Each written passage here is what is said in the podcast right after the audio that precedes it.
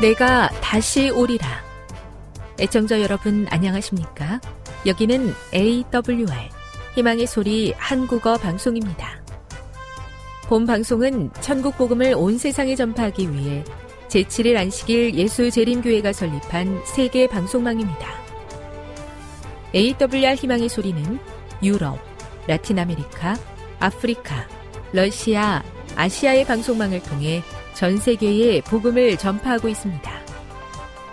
AWR 아시아 희망의 소리 방송국은 한국어 방송을 매일 5시간씩 송출하고 있습니다. 희망의 소리 방송은 인터넷과 스마트폰을 통해서도 언제나 청취하실 수 있습니다. 들으실 수 있는 인터넷 주소는 awr.org입니다. 유튜브로는 awr 코리아로 검색하시면 됩니다.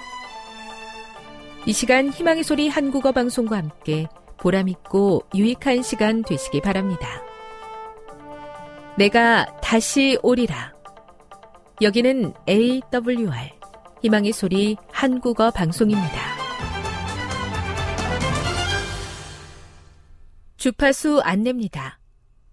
괌에서 송출하는 우리 방송은 한국 표준시로 밤 9시에 9895kHz로 밤 11시에 9800kHz로 다음날 오전 6시에 9695kHz로 각각 1시간씩 방송하고 있습니다. 우즈베키스탄에서 송출하는 우리 방송은 한국 표준시로 밤 10시에 15,670kHz로 타지키스탄에서는 밤 9시에 15,505kHz로 송출하고 있습니다. 애청자 여러분의 많은 청취 바랍니다.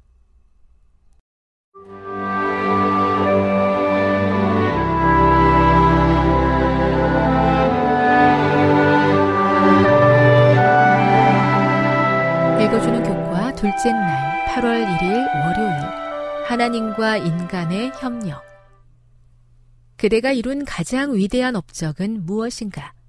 그것이 무엇이든지 간에 나태한 생활 속에서 우연히 이루어진 것은 분명 아니었을 것이다. 만약 인생에서 어떤 가치 있는 일을 성취하기 원한다면 시간과 노력을 들여야 한다. 그리스도의 제자가 되는 것도 마찬가지다. 골로새서 1장 28, 29절을 읽어보라. 비록 바울이 자기 안에 역사하시는 하나님에 관해 말하고 있지만 그 속에 인간의 노력 또한 포함되어 있음을 어떻게 보여주고 있는가? 골로새서 1장 29절에는 자신이 하는 일에 있어 바울이 자신과 하나님의 관계를 어떻게 바라보았는지에 관한 매우 흥미로운 이해가 기록되어 있다. 바울은 자신이 하나님의 능력으로 수고하고 있다고 이야기한다. 수고라고 번역된 헬라어는 피곤하여지다 혹은 지칠 때까지 일하다 라는 의미를 가지고 있다. 이 단어는 특별히 운동선수들이 훈련하는 모습을 나타낼 때 사용되었다. 한편 어떤 언어에서 수고라는 단어는 고통당하다 라는 의미이기도 하다. 그러므로 우리는 이 단어를 통해 운동선수가 승리를 위해 온 힘을 다해 필사적으로 노력하는 모습을 보게 된다. 그런데 바울은 여기에 새로운 개념을 추가한다.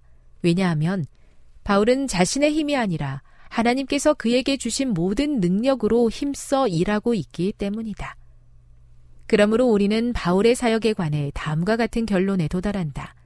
비록 그의 사역이 바울 본인의 노력과 정진을 분명 요구했지만 바울의 사역은 하나님의 능력으로 이루어졌다는 사실이다. 그리스도의 품성을 개발하기 위해 노력하는 일도 마찬가지다.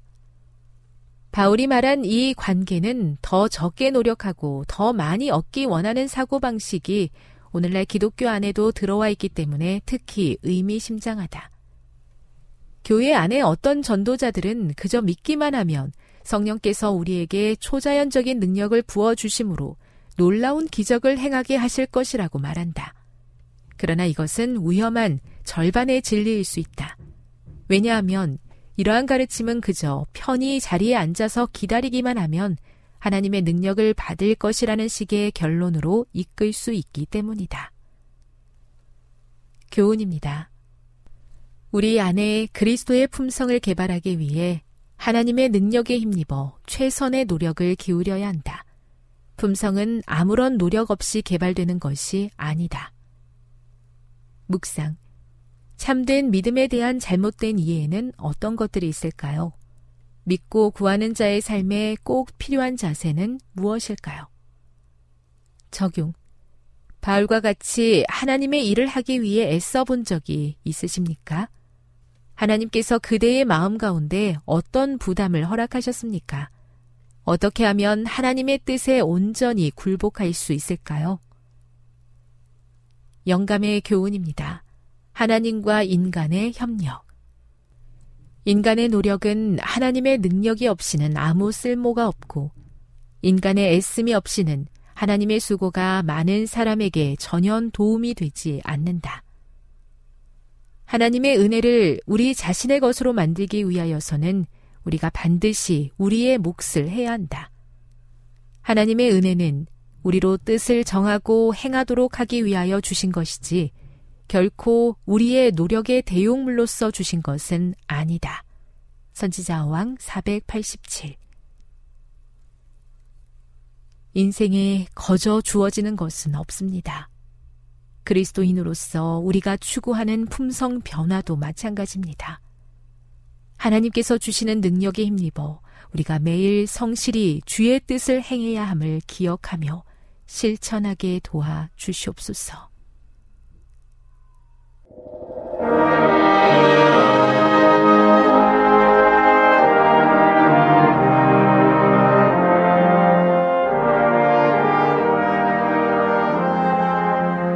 애청자 여러분 안녕하십니까? 하나님의 귀한 말씀으로 감동과 은혜를 나누는 시간이 되었습니다.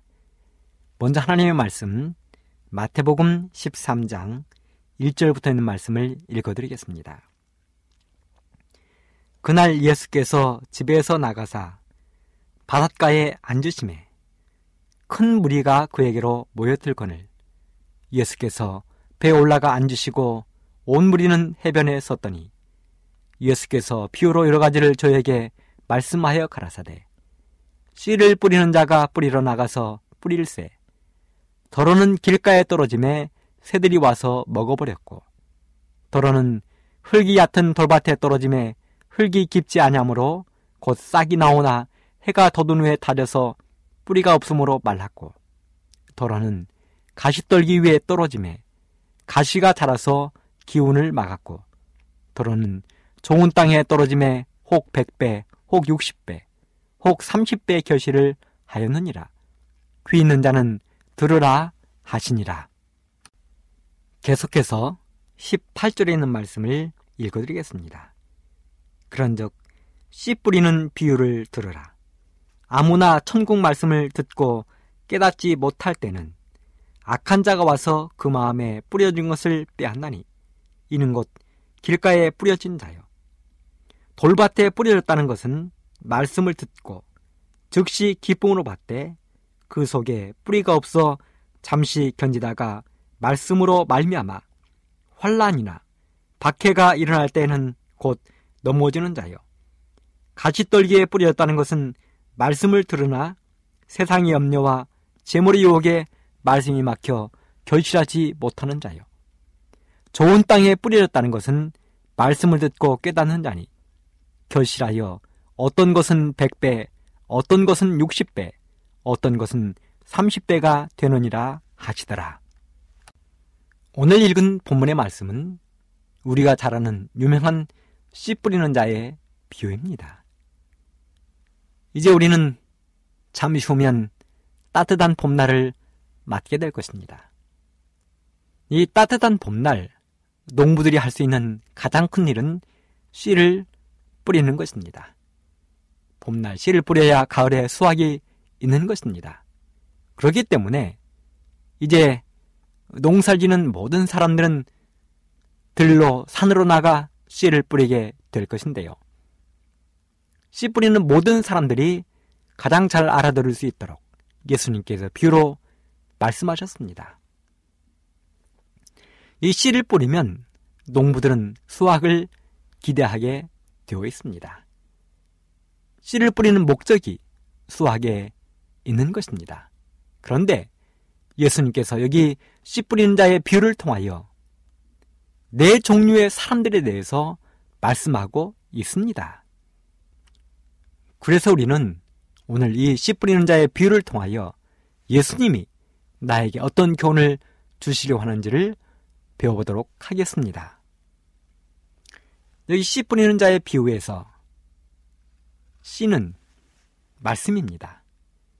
이 말씀이 사람에게 떨어지면 어떤 결과를 내게 되는지 성경은 결론적으로 옥토에 떨어지면 100배, 60배, 30배의 결실을 맺게 될 것이라고 이야기했습니다. 그런데요, 이렇게 100배, 60배, 30배의 결실을 맺는 사람이 있는가 하면 어떤 사람은 말라 죽거나 아니면 싹이 트지 못하는 엄청난 결과도 맺게 될 것이라고 이야기했습니다. 그렇다면 지금부터 우리는 이 씨앗이 마음밭에 떨어져 어떠한 결과를 맺게 되는지를 하나하나 살펴보도록 하겠습니다. 첫 번째는 이 농부가 씨앗을 뿌릴 때 길가에 떨어진 씨앗이 있다고 이야기했습니다. 이야기는 무슨 이야기입니까? 씨앗이 길가에 떨어진 씨앗도 있다는 것은 길가와 같은 마음을 가진 사람도 있다는 것입니다. 길가 같은 사람은 두 가지 면에서 매우 좋은 것처럼 보이게 될 것입니다. 길가에 떨어진 씨앗. 길가와 같은 마음을 가진 사람은 묻히지 않아서 매우 좋을 것입니다. 이런 사람들은 남의 눈치 안 보고 사는 사람이라고 표현할 수 있을 것입니다. 다른 사람이 뭐라고 하든지 말든지, 손가락질을 하든지 말든지, 다른 사람이 불편하든지 그렇지 않든지 전혀 신경 쓰지 않고 사는 사람입니다. 여러분 주위를 둘러보십시오. 이런 사람들이 얼마나 많이 있는지 모릅니다. 자동차를 운전하고 갈 때면 어떤 사람은 다른 사람을 배려하면서 매우 조심스럽게 운전하는 사람이 있습니다. 교통신호를 잘 지킵니다. 속도도 적당히 냅니다. 하지만 이런 사람도 있습니다. 남이 어떻게 되든지 말든지 자기 마음대로 가는 것입니다. 속도도 마음대로 내고 신호등도 지키거나 지키지 않거나 신경 쓰지 않습니다. 갑자기 끼어들기도 합니다. 상대편을 깜짝깜짝 놀라게 합니다. 그러면서도 전혀 미안해하지 않습니다. 내 갈 길을 가는 것입니다. 자동차를 주차할 때도 마찬가지입니다. 어떤 사람은 다른 사람이 편하게 주차할 수 있도록 배려하면서 자기는 극히 작은 공간만 차지하는 사람도 있습니다. 하지만 어떤 사람은 다른 사람이 주차할 수 있는 그 공간까지 배려하면서 자신의 차를 주차하는 사람도 있습니다. 이렇게 자기 마음대로 사는 사람, 이 사람은 길가와 같은 사람입니다.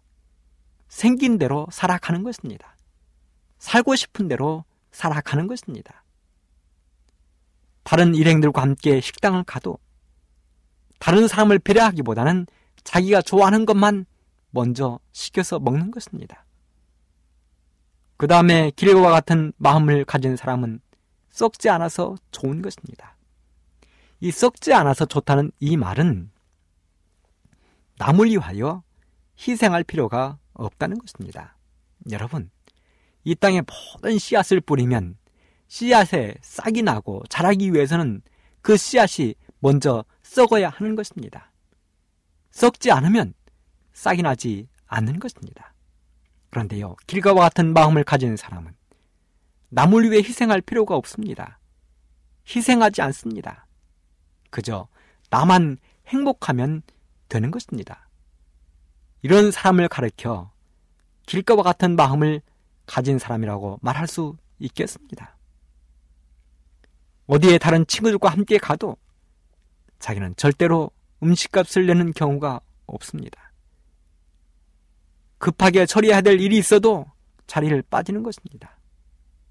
손을 걷어붙이고 신발을 벗고 청소를 하거나 희생해야 될 그 상황이 와도 자신은 핑계를 대거나 이유를 대면서 빠지는 것입니다.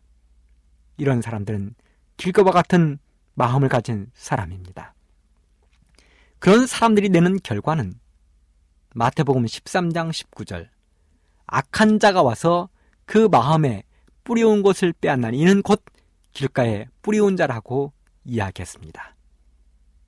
이렇게 남의 눈치 보지 아니하고 생긴 대로 살아가는 사람들, 남을 위하여 희생할 필요도 없이 그저 나만 행복하면 되는 것처럼 살아가는 사람들의 그 뻔뻔한 마음에는 하나님의 말씀에 씨앗이 떨어져도 결코 싹이 나거나 자라지 않는 것입니다.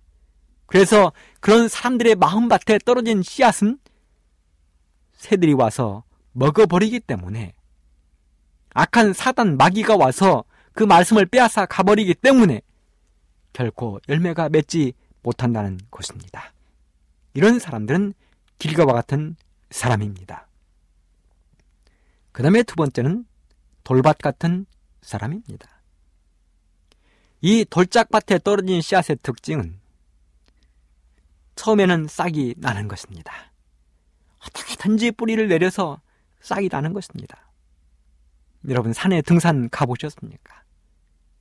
이렇게 높은 산을 올라가다 보면 정말 아슬아슬한 절벽, 바위밖에 없는데도 거기에 소나무가 꿋꿋하게 자라나 있는 모습을 때로는 보게 될 것입니다. 여러분 이렇게 그 이 씨앗들도 그처럼 돌짝 같은 그 험한 환경이 주어져도 때로는 싹이 나는 것입니다. 그런데요. 돌짝밭에 떨어진 씨앗의 특징은 싹이 나긴 나더라도 흙이 깊지 않기 때문에 영양분이 없기 때문에 비가 조금만 오지 않아도 타 죽거나 메마르거나 자라도 결코 열매가 맺지 못하는 것입니다. 여러분, 바위를 뚫고 올라온 소나무를 보십시오. 얼마나 힘겹게 사는지 그저 좋은 부드러운 땅 위에 난 그 소나무 같이 굵고 크게 장성하지 못하는 것입니다. 이런 사람들은 어떤 사람들입니까? 새해 들어서 1월 1일에 1월 초에 거창한 계획을 세우는 것입니다. 출발이 좋은 것입니다. 그런데요, 11월이나 12월이 되면 말짱 도루묵이 되는 것입니다. 시작은 창대했지만 끝은 없는 것입니다. 무엇인가 결심을 했지만 그 결심이 결코 열매를 맺지 못하는 것입니다. 그 결과 마태복음 13장 20절 21절에 보면 돌밭에 뿌리었다는 것은 말씀을 듣고 즉시 기쁨으로 받되 그 속에 뿌리가 없어 잠시 견디다가 말씀을 인하여 환란이나 핍박이 일어나는 때에는 곧 넘어지는 자요. 그렇습니다. 처음 교회에 나가서 아니면 이 말씀의 방송을 듣고 처음에는 마음이 뜨거워지고 행복했지만 이 하나님의 말씀 때문에 신앙 때문에 때로는 어려움과 위험이 닥쳐오면 그것을 금방 잊어버리고 포기하고 세상으로 다시 돌아가는 사람을 돌밭 같은 사람이라고 성경은 표현했습니다. 잠시는 싹이 나는 것처럼 보이지만, 잠시는 신앙을 시작하는 것처럼 보이지만, 잠시는 예수님을 영접하는 것처럼 보이지만, 신앙의 핍박과 어려움이 올 때, 견디지 못하는 사람, 끝까지 믿음을 굳게 잡지 못하는 사람들, 그 사람들을 성경은 돌밭 같은 마음을 가진 사람이라고 표현했습니다. 이런 사람들이 안 되게 되기를 간절히 바랍니다. 세 번째는 가시밭에 떨어진 씨앗 같은 사람이라고 이야기했습니다. 우리 성경에 기록된 배경인 이스라엘 나라에는 약 200종류의 가시나무가 있다고 합니다. 그런데요, 이 이스라엘 땅에서 자라는 가시나무, 황량한 벌판, 광야, 그 광야에서 자라는 그 가시나무는 우리 한국이나 우리 북녘 땅 아니면 이 중국 같은 이런 그 이 흙이 많은 그 땅에서 자라오는 가시와는 달라서 얼마나 가시가 센지 한 번 그 가시가 자라나기 시작하면 그 밑에는 어떤 식물도 자라지 못하는 것입니다. 그런데요, 이 가시나무도 처음부터 이렇게 억센 가시가 나오는 게 아닙니다. 가시가 처음에 아주 어릴 때에는 다른 풀과 별반 다를 것이 없는 것입니다. 그런데 점점 점점 자라나면서 자신의 그 본성을 드러내고 이제 장성했을 때에는 다른 그 작은 풀들이 아니면 다른 과일나무들이 그 밑에 접근도 못하는 것이죠. 그렇습니다. 가시밭에 떨어진 씨앗 같은 사람, 가시밭에 떨어진 씨앗 같은 마음을 가진 사람도 어릴 때는 잘 모릅니다. 좋지 않은 친구도 처음에는 잘 모릅니다. 그러다가 크게 자라나면 밑에 있는 식물이 다 죽게 됩니다. 가시밭에 떨어진 씨앗 같은 사람은 마태복음 13장 22절에 보면 가시떨기에 뿌리웠다는 것은 말씀을 들으나 세상의 염려와 재리의 유혹의 말씀이 막혀 결실치 못하는 자요. 네, 성경은 말했습니다.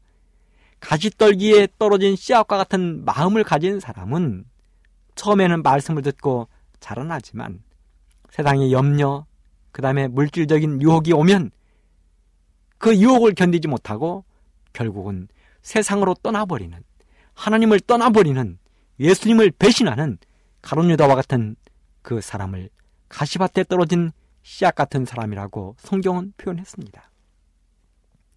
길가와 같은 마음을 가진 사람, 돌짝밭 같은 마음을 가진 사람, 가시밭에 떨어진 씨앗 같은 마음을 가진 사람은 예수님의 그 말씀이 아무리 좋은 씨앗이 그에게 떨어져도 열매를 맺지 못한다는 것입니다. 그런데 네 번째, 옥토에 떨어진 씨앗 같은 사람이 있다고 성경은 기록했습니다. 마태복음 13장 23절에 보면 좋은 땅에 뿌리웠다는 것은 말씀을 듣고 깨닫는 자니 결실하여 혹 100배, 혹 60배, 혹 30배가 되느니라. 저는 이 말씀을 들을 때마다 굉장히 흥분이 됩니다. 여기 좋은 땅에 뿌리온 그 사람, 옥토와 같은 마음을 가진 사람의 마음에 하나님의 말씀이 떨어지면 여기 100배, 60배, 30배의 결실을 맺는다고 이야기했는데요. 저는 이 부분을 이렇게 해석하고 싶습니다. 옥토와 같은 마음을 가진 사람의 마음에 하나님의 말씀이 떨어지면 풍년이 들면 100배, 평년작이면 60배, 흉년이 들어도 30배는 맺을 것이다. 저는 이렇게 해석하고 싶습니다. 그렇게 되기를 간절히 바랍니다. 그런데 여러분, 옥토는 아무렇게나 해서 옥토가 안 됩니다. 특별히 농사를 짓는 우리 애청자분이 계시다면 이 말씀을 가만히 생각해 보시기 바랍니다. 옥토가 그냥 만들어지는 것인가? 결코 그렇지 않습니다. 옥토가 되기 위해서는 세 가지의 조건이 반드시 갖추어져야 합니다. 첫째는 옥토에는 잡초가 없어야 합니다. 좋은 땅, 좋은 밭, 좋은 논에는 결코 잡초가 없어야 합니다. 곡식만 자라야 합니다. 잡초가 있으면 절대 되지 않습니다. 그래서 농부들은 밭에서 잡초를 없애기 위하여 무진장한 노력을 기울입니다. 요즘 한국에서는 비닐하우스 재배를 하지요. 그 다음에 풀이 나지 않게 아주 독한 농약을 뿌리지요. 일명 고엽제라 불리우는 제초제를 뿌립니다. 그 다음에 풀을 뽑습니다. 이 방송을 하고 있는 저는 농부의 아버지 어머니를 모시고 이 땅에 태어났습니다. 저희 아버지 어머니는 봄이 되면 농사일을 시작해서 갈거지를 마칠 때까지 모든 시간들을 논과 밭에 바쳤습니다. 일생을 바치신 분들입니다. 제가 초등학교 때 이런 일이 있었습니다. 저희 어머니는 그 뜨거운 떼약볕에 임신한 몸으로 콩밭을 매러 산에 가셨습니다. 어머니가 산에 일을 가시면 초등학생인 저는 비록 남자였지만 당시 시골에서 학교에서 돌아오면 저녁밥을 지어놓고 엄마를 기다렸습니다.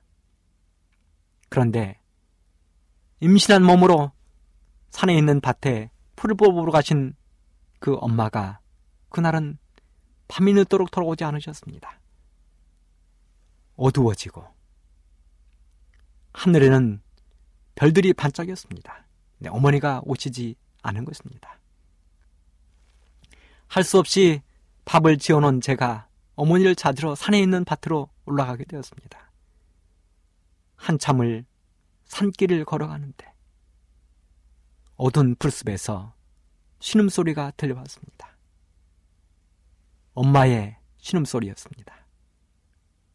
엄마가 풀숲에 쓰러져 계셨습니다. 임신한 몸으로 산에 있는 밭에 풀을 뽑으러 가셨던 엄마가 그곳에 쓰러져 계셨습니다. 그 저희 어머니는 그 이후 아이를 유산하셨습니다. 저희 어린 동생은 태어나지 않았습니다. 애청자 여러분, 왜 임신한 여인이 몸조심을 해야 될 여인이 산에 풀을 뽑으러 가셨습니까? 왜 밭에 있는 콩밭에 있는 풀을 뽑으러 가는 아낙네가 되었습니까? 그렇습니다. 밭에 풀이 있으면 콩이 자라지 못하니까 열매를 수확할 수 없으니까 무거운 몸을 이끌고 밭에 일을 하러 갔다가 자기의 생명과 같은 어린아이를 잃은 것입니다. 옥토의 신앙인 옥토의 신앙인은 오직 예수, 오직 기도, 오직 찬양, 오직 믿음, 오직 전도를 하는 신앙인입니다. 마태복음 17장 8절에 보면 오직 예수 외에는 아무도 보이지 아니하더라. 옥토의 신앙인은 그의 눈에 예수만 보이는 것입니다. 예수님의 말씀이 떨어지면 그 말씀에 전념하는 것입니다. 농부의 아내가 정말 그 밭에 있는 풀을 뽑기 위하여 임신한 몸으로 그 무거운 몸으로 밭을 가는 그 심정으로 예수님을 믿는 우리들도 우리의 마음밭에 예수님의 씨앗이 떨어지면 100배, 60배, 30배 결실을 맺도록 우리 마음에는 모든 세상의 잡초들을 다 뽑아내야 되는 것입니다. 오직 예수 외에는 아무것도 내 마음에 있지 아니해야 하는 것입니다. 옥토의 조건 두 번째는 흙이 부드러워야 합니다. 좋은 밭, 옥토는 흙이 부드러운 땅입니다. 딱딱한 땅, 돌멩이가 많은 땅, 가시나무가 많은 땅, 잡초가 많은 땅은 씨를 뿌릴 수도 없고 싹이 나지도 않고 난다 해도 자라지도 않습니다. 부드러운 땅, 이 부드러운 땅이 많은 열매를 낼 수 있습니다. 그래서 농부들은 부드러운 땅을 만들기 위하여 엄청난 노력을 합니다. 제가 초등학교 다니던 시절 저희 집은 너무 어려웠습니다. 그래서 가을철이 되면 이제 논에 있는 벼를 수확한 다음에 거기에 이모작을 위해서 보리 씨앗을 뿌리는 것입니다.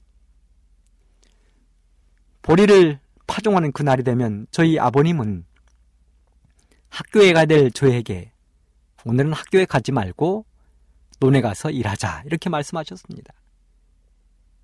그러면 저희는 학교를 가지 못하고 아버지 어머니를 따라서 논에 나가 하루 종일 일을 해야 됐습니다. 아버지는 벼를 베어낸 그 논, 논을 쟁기로 갈고 앞에서 거림을 뿌리고 가십니다.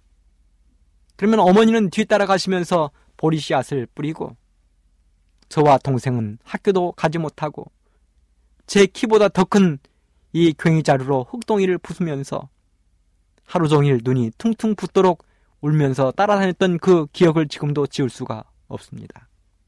여러분, 부모님들이 왜 자기의 자녀를 학교에도 보내지 아니하면서 논밭에 데리고 나가서 일을 시키셨습니까? 왜 그렇습니까? 왜 흙동이를 깨게 하셨습니까? 이유는 단 하나입니다. 일손도 부족했지만 일을 빨리 마쳐야 되고 딱딱한 땅에 씨앗을 뿌리면 열매를 못 맺으니까. 자식들의 원망을 들으면서도 그 자식들을 데리고 논에 나가서 일을 시키신 것입니다. 하나님은 사람을 쓰실 때 부드럽지 않으면 잘 못 쓰십니다.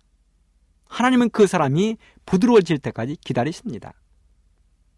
성경의 위대한 인물들을 보십시오.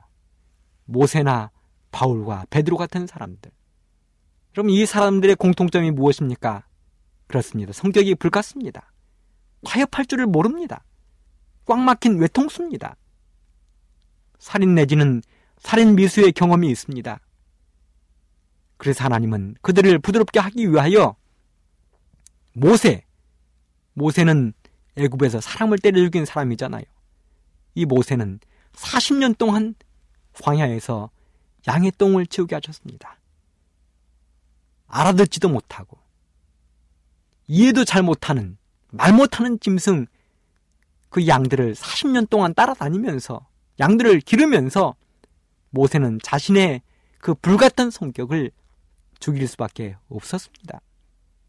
그래서 40년 동안 광야에서 양을 친 이 모세가 나중에 이렇게 성경 가운데 기록을 했습니다. 민수기 10장 3절.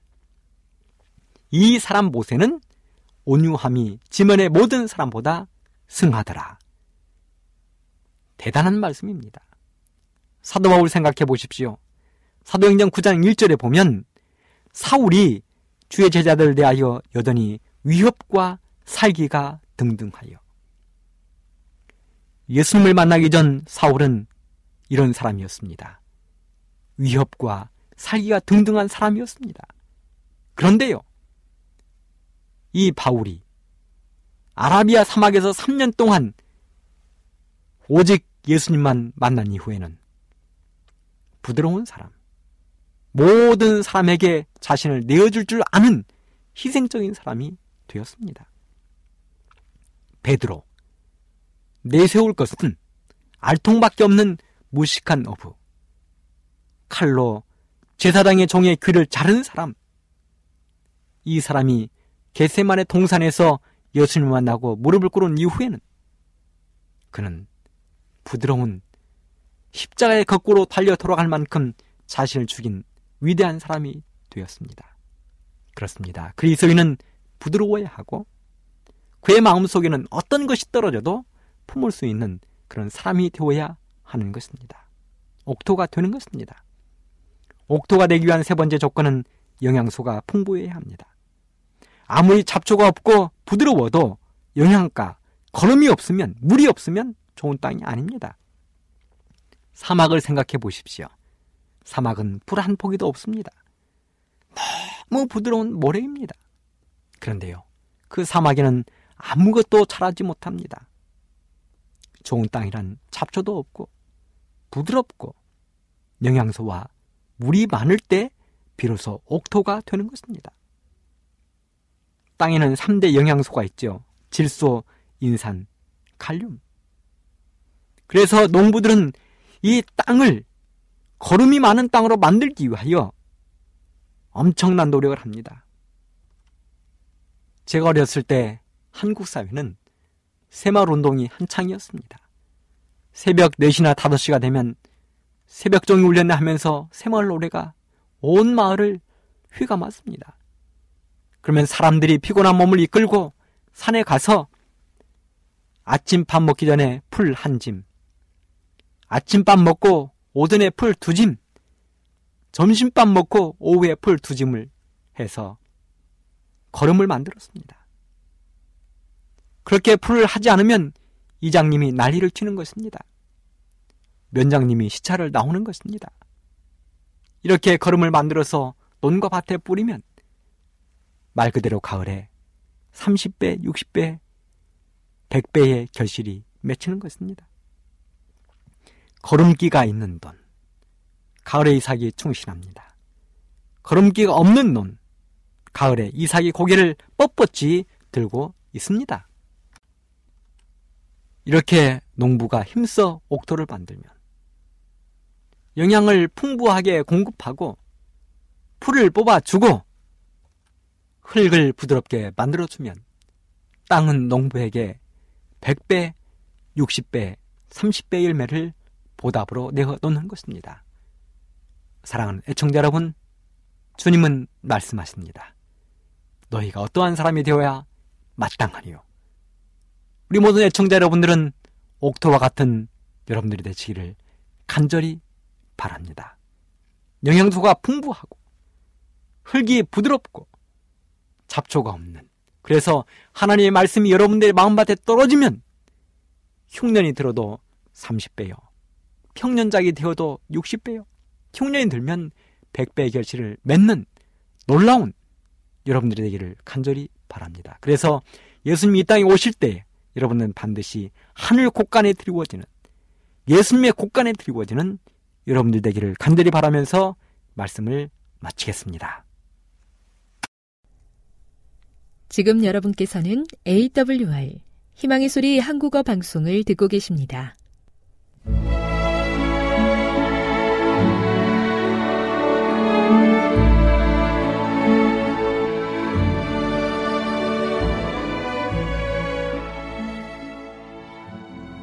애청자 여러분 안녕하십니까? 명상의 오솔길의 유병숙입니다. 이 시간은 교회를 사랑하시고 돌보시는 하나님의 놀라운 능력의 말씀이 담긴 엘렌지 화이처 교회 증언 1권을 함께 명상해 보겠습니다. 진리의 반대자들 하나님께서 그대들을 섭으로 가도록 부르셨다면 그분은 그대들이 하기를 바라시는 한 사업, 곧 고상한 사업을 가지고 계신다. 그대들은 믿음과 경험을 통하여 산 경험을 갖고 있지 않은 자들을 도와주어야 한다. 이처럼 초라하고 어두운 세상의 작은 것들에 매력을 느끼지 말고 하나님과 영광과 하늘을 바라보자. 이 세상의 농장에 대한 걱정과 염려의 마음을 빼앗기지 말고 아브라함의 농장을 명상함으로 안전하게 지낼 수 있다. 우리는 그 불멸의 유업을 이어받을 상속자들이다. 그대들의 애정을 세상에서 분리시켜 하늘의 사물에 두라. 부모의 책임.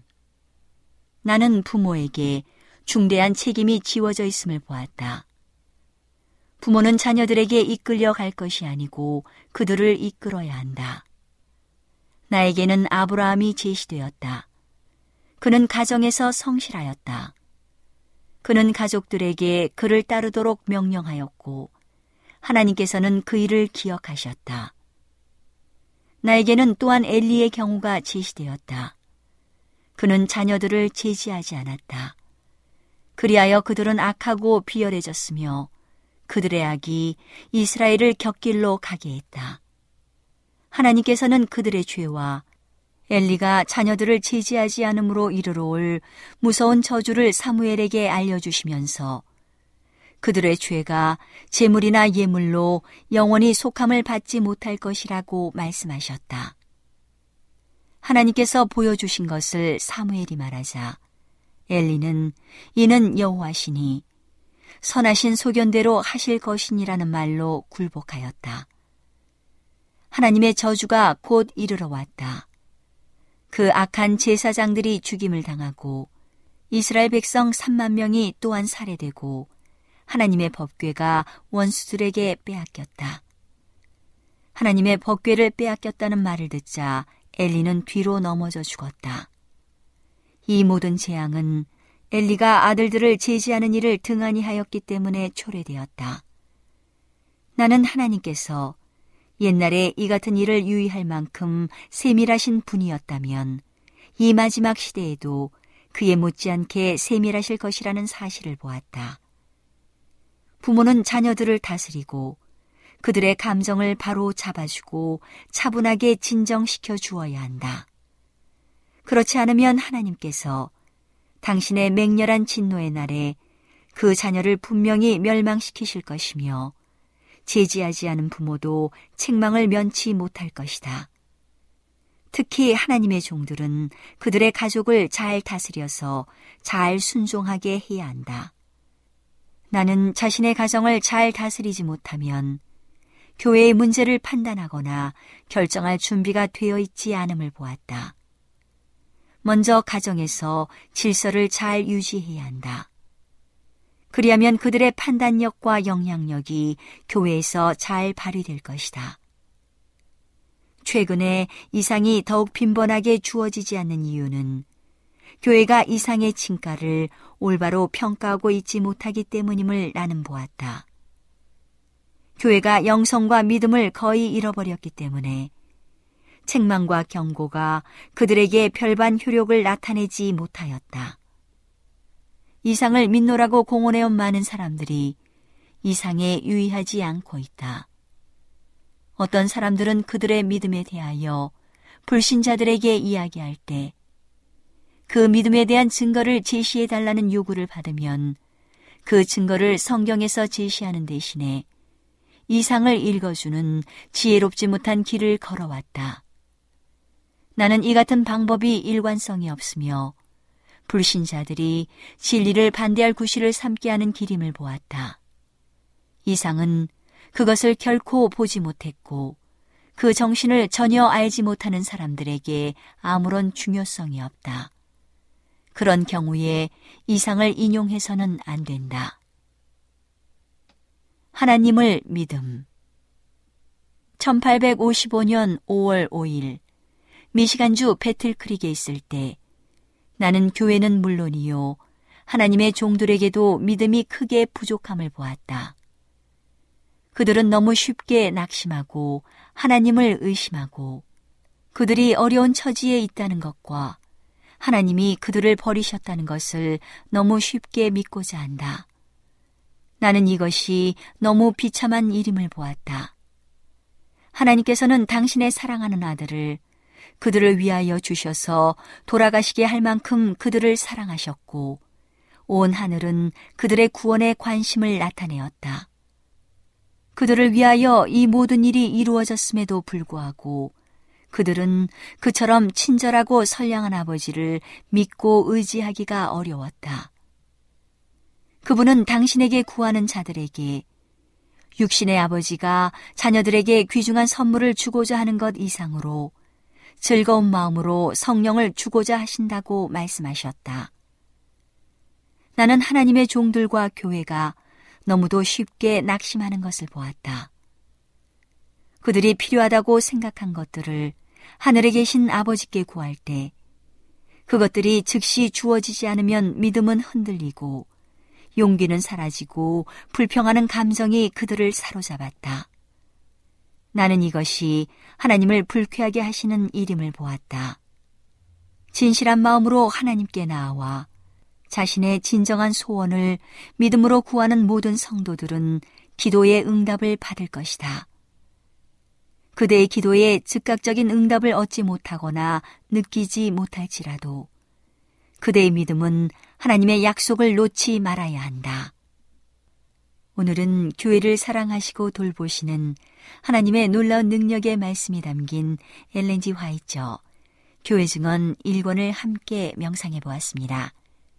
명상의 오솔길이었습니다.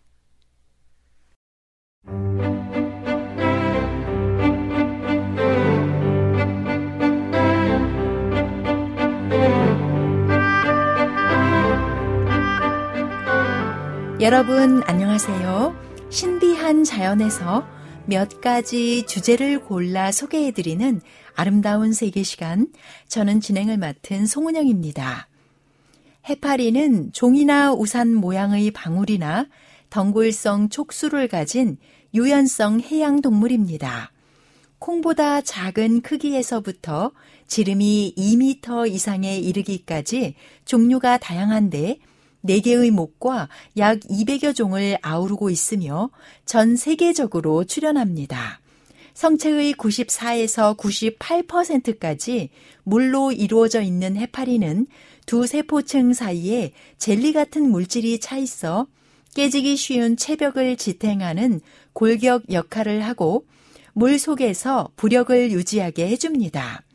해파리는 대부분 움직이며 생활하지만 해저에 고정되어 살아가는 종류도 있습니다. 입이 들어있는 짧은 관이 가운데 종의 추처럼 달려 있으며 이 관의 가장자리에는 구엽이라고 하는 주름 장식 4개가 달린 돌기들이 나와 있습니다. 또한 다른 돌기들은 몸의 가장자리에 매달려 아래쪽을 향해 늘어져 있습니다.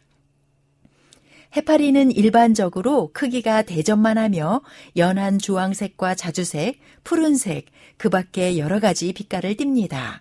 대부분 촉수를 가지고 있는데 자세포로 무장하고 있어 포식자로부터 방어하거나 먹이를 잡는 데 사용합니다. 하지만 근구 해파리목과 같이 촉수를 가지지 않는 종도 있습니다. 헤엄칠 때 해파리는 몸을 활짝 벌렸다가 재빨리 안쪽으로 오므리면서 움직입니다. 그러다가 움직임을 멈추면 바다의 바닥으로 가라앉는데 가라앉는 동안 촉수와 구엽에 부딪히는 작은 동물들을 잡습니다. 촉수와 구엽에는 자포가 있는데 자포로 미세한 독이 있는 실을 쏘아 동물을 마취시킨 후 입으로 삼킵니다. 해파리는 알을 낳아 번식합니다. 알은 미세한 폴립으로 발달하는데 이 폴립은 바다의 바닥에 몸을 부착시키며 출아법으로 해파리가 나옵니다. 해파리는 일정한 크기로 자라면 폴립에서 떨어져 나가 성체로 자라나며 플라눌라 유충이 됩니다. 사람이 독성이 있는 해파리에 쏘이면 고통을 느끼거나 심지어 사망에 이르기까지 합니다.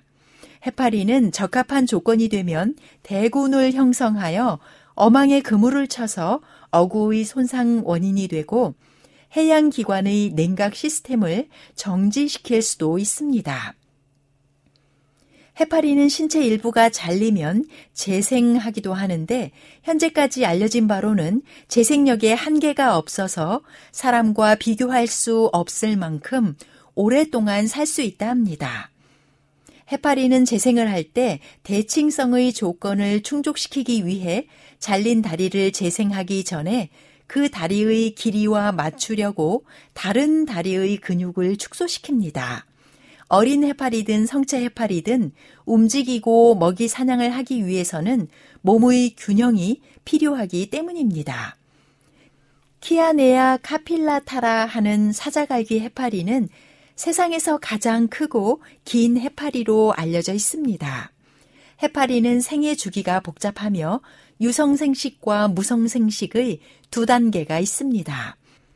대개의 경우 유성생식 단계이며 수정란을 플라놀라에로 성장하여 폴립이 되어 싹을 틔우고 성체 해파리로 성장하며 종에 따라서는 어떤 단계를 생략할 수도 있습니다. 해파리는 성체에 도달하고 나서 충분한 식량이 있으면 정기적으로 산란합니다. 대부분의 종들의 산란은 빛의 영향을 받기 때문에 거의 같은 시각에 산란하는데 주로 새벽이나 황혼에 이루어집니다. 대부분 성체는 정자와 난자를 주변의 물 속으로 방출하고 여기서 무방비된 난자는 수정하여 애벌레가 됩니다. 일부 종에서는 정자가 암컷의 입속으로 들어가고 체내의 난자를 수정시키기도 합니다. 플라놀라는 선모로 뒤덮인 작은 애벌레로 충분히 발달하면 단단한 표면으로 가라앉아 용종이 됩니다. 해파리의 용종은 해저나 보트 선체 그 밖의 기질에 부유하거나 작은 플랑크톤에 달라붙거나 물고기나 기타 무척추 동물에 부착되기도 합니다. 폴립의 기간은 해파리마다 각각 다르며 시간이 지나 계절과 호르몬 변화에 의해 자극을 받으면 용종은 출하를 통해 무성 생식을 시작할 수 있습니다.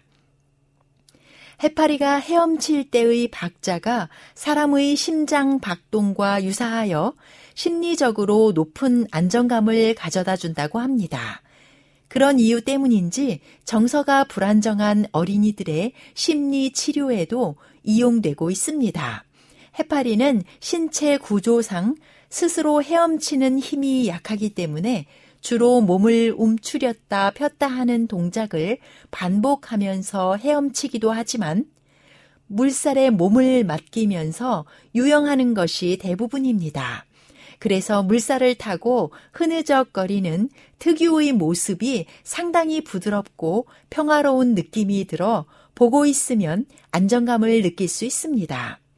규모가 큰 수족관에서는 해파리의 수조에 조명 장비를 갖추고 일부러 멋진 광경을 연출하기도 합니다. 해파리의 주된 먹이는 플랑크톤이나 어린 물고기입니다. 촉수에 먹이가 붙으면 찌릿하게 독침을 한 방 쏘아 꼼짝 못하게 마비시키며 입과 항문의 구분이 없어 입으로 먹은 음식을 다 소화시킨 다음에는 배설물을 다시 입을 통해 배출시킵니다. 현재까지 알려진 해파리 전문 포식자는 개복치나 장수 거북 같은 바다 거북, 쥐치 등이 있습니다. 이들은 해파리의 독성에 내성을 가지고 있거나 피부가 매우 두꺼워서 해파리의 촉수도 먹을 수 있습니다. 최근에 진행된 연구에 따르면 해파리는 생태계에서 기존에 알려진 것보다 훨씬 더 중요한 먹잇감이라고 합니다. 펭귄과 알바트로스, 뱀장어 등 다양한 동물들이 먹은 먹이를 분석해 본 결과 기존에 알려진 것보다 해파리의 양이 많았다고 합니다. 형광을 띠는 단백질을 가진 해파리는 활동 여부를 확인하기가 좋아서 유전 공학에서 유용하게 쓰입니다. 해파리는 눈과 코, 귀, 뇌, 심장 등의 기관이 없으며 단지 본능적으로 헤엄치며 살아갑니다. 해파리는 독성의 촉수 때문에 압도적으로 많은 사상자를 내어 해파리가 대량으로 바다에 발생하면 해수욕장이 폐쇄됩니다. 세계적으로 상어에게 공격당해 죽은 사람보다 해파리 독에 사망하는 사람이 훨씬 더 많습니다.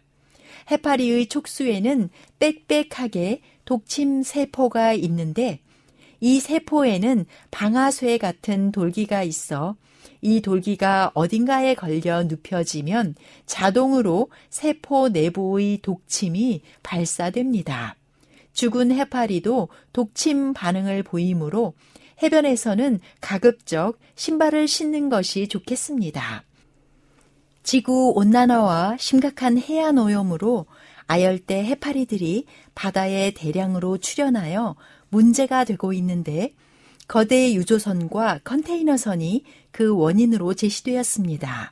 이들 선박은 화물을 내리고 가벼워진 무게를 보충하기 위해 엄청난 바닷물을 배 안으로 빨아들이는데 이를 선박 평형수라 합니다. 이때 폴립 상태로 들어간 해파리 같은 해양 생물이 항구에서 선박 평형수와 함께 배출되면서 생태계를 교란시키는 원인으로 지목되었습니다. 이를 막기 위해 선박 평형수를 소독하여 해양 생물을 없애버리는 장치를 갖추어야 합니다. 해파리 관련 생태계 교란을 생각하며 창세기 1장 28절의 땅을 정복하라. 바다의 물고기와 하늘의 새와 땅에 움직이는 모든 생물을 다스리라 명령하신 하나님의 준엄한 말씀을 제3 상기해 봅니다. 지금까지 아름다운 세계였습니다. 여러분, 안녕히 계십시오.